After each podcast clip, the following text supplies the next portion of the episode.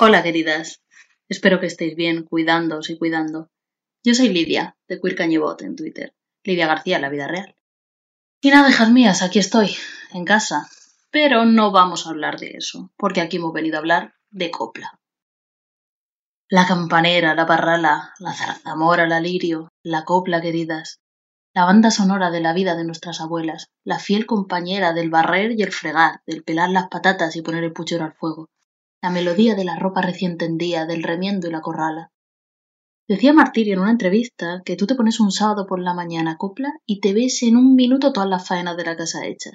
Entenderéis que para mí si lo dice Martirio es talmente como si lo dijera el mismo Cristo redivivo, aunque sabemos que no es ningún milagro, que el barrio y el fregado lo hacemos nosotras, pero la copla ayuda, ya os lo digo yo que ayuda. Y es que esta música, queridas, ha sido por estos lares un cantar de vecinas y criadas, música de mandil que se escuchaba de calle en calle, que corría de boca en boca, que se cantaba y tarareaba para alivio de faenas y penas. Vamos a escuchar un fragmento de la película María de Lao, grabada justo antes del comienzo de la guerra, dirigida por Francisco Elías y protagonizada por Carmen Amaya y Pastora Imperio, nada menos que están tremendas, vamos, tenéis que verla. En el fragmento que vamos a oír, se plasma muy bien cómo suena la copla, no cuando la cantan las grandes estrellas del género, esas divas cañís que adoramos y de las que seguro que vamos a hablar más adelante, las folclóricas, sino cómo suena la copla cuando la canta y cuando la tararea el propio pueblo.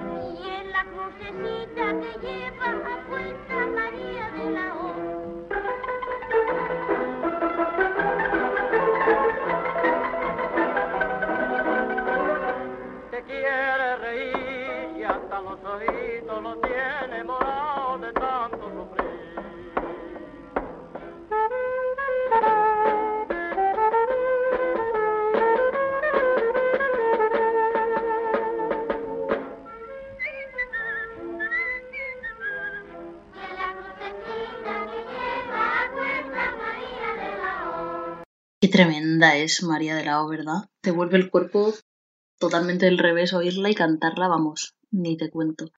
Además habla de una situación que era bien familiar para las mujeres pobres de aquella época, bueno, de cualquiera, la de tener que casarse con un hombre con dinero para poder salir adelante, renunciando muchas veces a la persona a la que realmente quieres, entre otras cosas. Y no es la única copla que canta una renuncia, una pena femenina que va, de hecho casi todas las coplas lo hacen prostitutas, madres solteras, amantes de hombres casados, mujeres escoradas, mujeres que nos hablan, que a veces, fijaos, casi nos gritan desde los márgenes.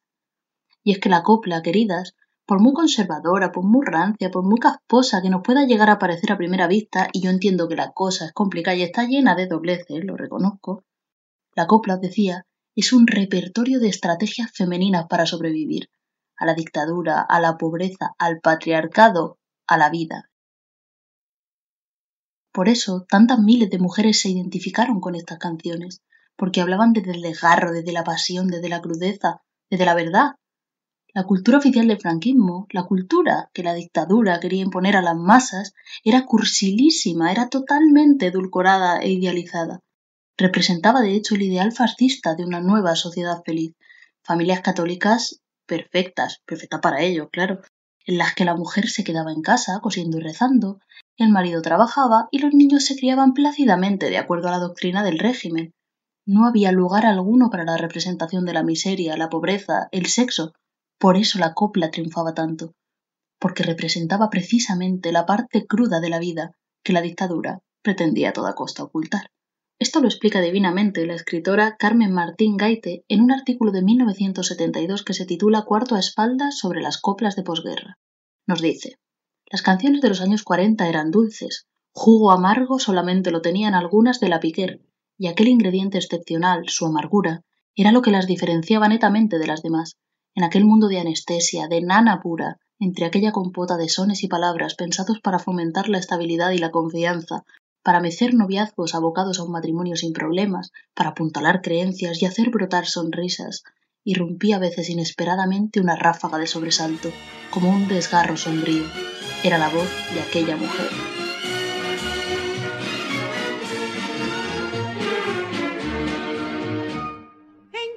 En la bizcocha, un café de marinero y en el café hay una niña con lo delirio moreno, con lo delirio moreno.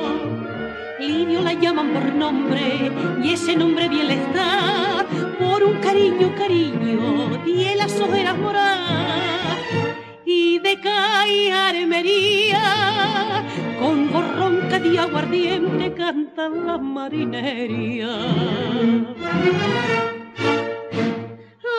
lirio, la lirio tiene, tiene una pena la lirio y se le han puesto las de martirio.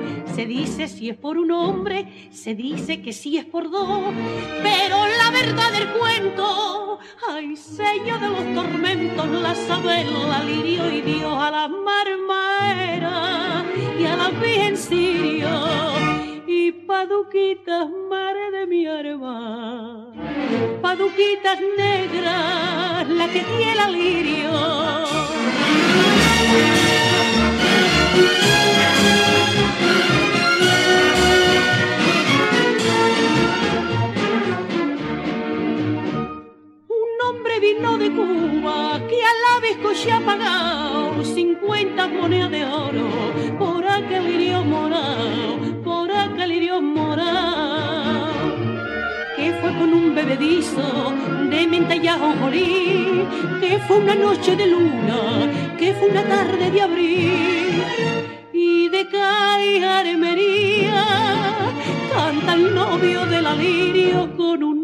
Doloria. La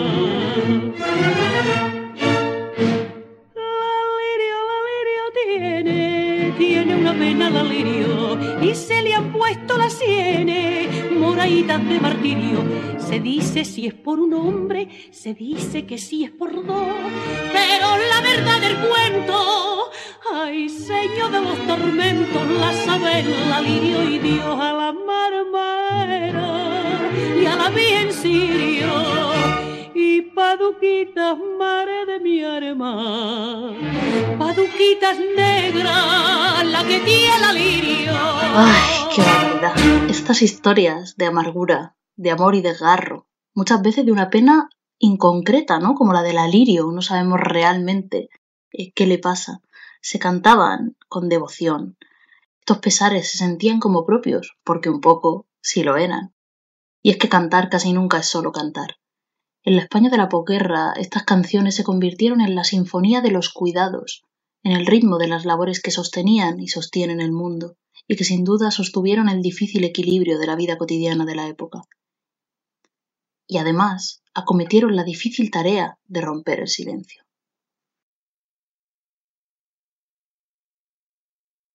No consigo recordar otras voces, otros sonidos, pero recuerdo sí aquella voz. Las cosas no eran como eran. Quizás no sean ahora tampoco como son. Da igual. Pero existieron. Tuvieron que existir porque la recordamos. Era aquel primer cantar. Era también la primera alegría en medio del silencio. Aquel prolongado y aturdido silencio. Aquel terrible silencio. Gitano del perfil, sin cálculo y sin combinado, en donde vino a caer. Quiero volver a recordarla. Sus ojos, su fiesta. ¡Uy, qué miedo, chabón! Volver a añorar cuanto suponía de consuelo. A ver dónde está ese pavo. A ver dónde está esa pava. Porque tiene mucha guasa que yo no pruebe ni un ala. con los dos se sentó, con los dos trajeros, y el gitano a la gitana de esta manera la habló. Échale guitarra tortuguita,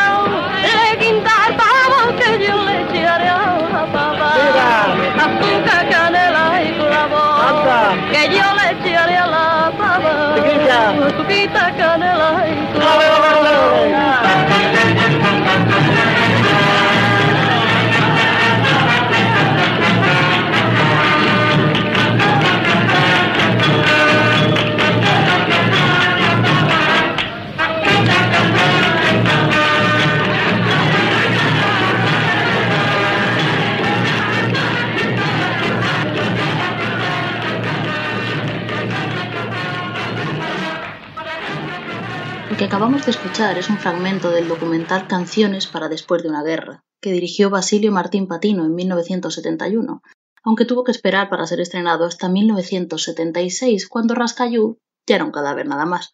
Cuando Franco había muerto, quiero decir. Y es que el documental era, además de un precioso repaso a la vida durante la posguerra a través de la música popular, también y sobre todo una crítica mordaz y totalmente brillante a la dictadura.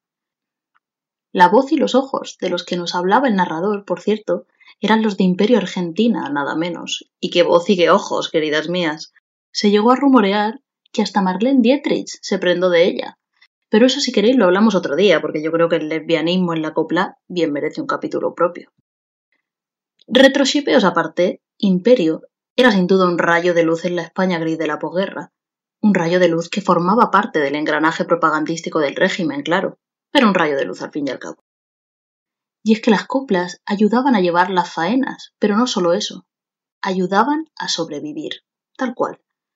Sobre la función terapéutica de la copla en la posguerra, la investigadora Stephanie Seaworth afirma en su libro Coplas para sobrevivir que estas canciones fueron verdaderas herramientas de supervivencia para toda la sociedad, pero particularmente para los vencidos de la reciente guerra civil, según ella, sirvieron para la elaboración de un duelo que en el caso de estas personas era forzosamente clandestino.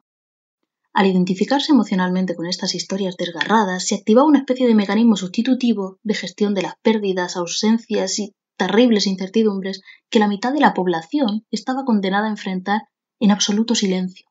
Otra vez el silencio. Tal vez el caso más claro de estos mecanismos de elaboración del duelo a través de la, de la identificación con estas canciones es el caso de Tatuaje, uno de los éxitos más persistentes de la posguerra, que cuenta justamente la búsqueda infructuosa de un amante desaparecido. Imaginad cuánta gente había perdido a alguien durante la guerra o la represión posterior y no podía decirlo en voz alta. Imaginad cuánta gente se podía identificar con esta historia. Él vino en un barco de nombre extranjero, lo encontré en el puerto un anochecer, cuando el blanco faro sobre los veleros su beso de plata dejaba caer. Era hermoso y rubio como la cerveza, el pecho tatuado con un corazón, y en su voz amarga había la tristeza, doliente y cansada del acordeón dos copas de aguardiente sobre el manchado mostrador. Él fue contándome entre dientes la vieja historia de su amor. Mira mi brazo tatuado con este nombre de mujer. Es el recuerdo de un pasado que nunca más ha de volver. Ella me quiso y me ha olvidado, en cambio yo no la olvidé y para siempre voy marcado con este nombre de mujer. Él se fue una tarde con rumbo ignorado en el mismo barco trajo a mí. Pero entre mis labios se dejó olvidado un beso diamante que yo le pedí. Errante lo busco por todos los puertos, a los marineros pregunto por él. Y nadie me dice si está vivo o muerto, y sigo en mi duda buscándolo fiel sangrando lentamente de mostrador en mostrador ante una copa de aguardiente donde se ahoga mi dolor.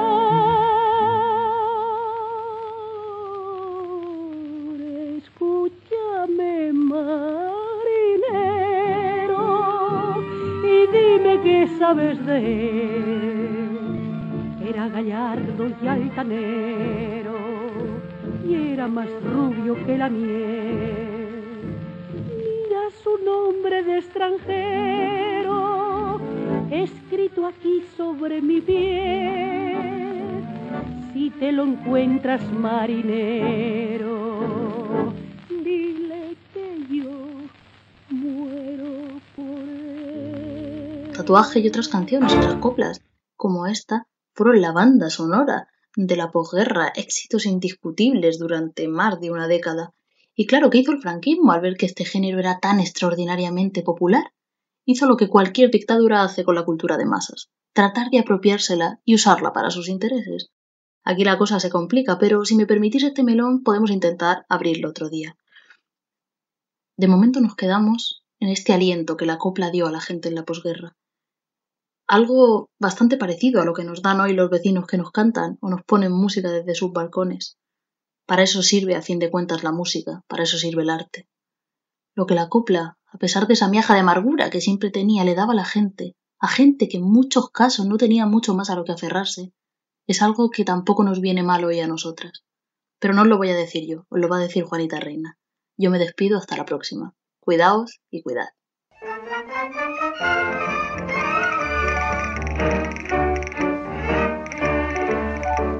El tesoro del moro, que el nardo del coral, más que la plata y el oro y las minas del trafal, más gana en esta vía y lo digo con razón, vale para mí la alegría que llevo en el corazón.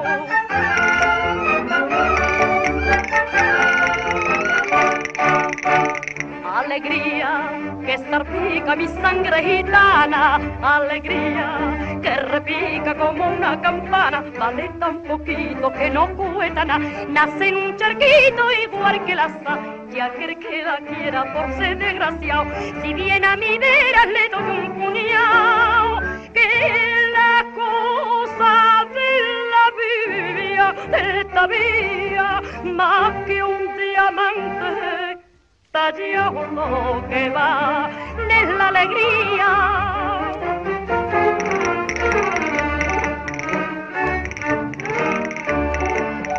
El rico de su talento nunca debe blasonar, que viene un golpe de viento y lo dejan sacar. Con esta pobreza mía no tengo preocupación me basta con la alegría que llevo en el corazón.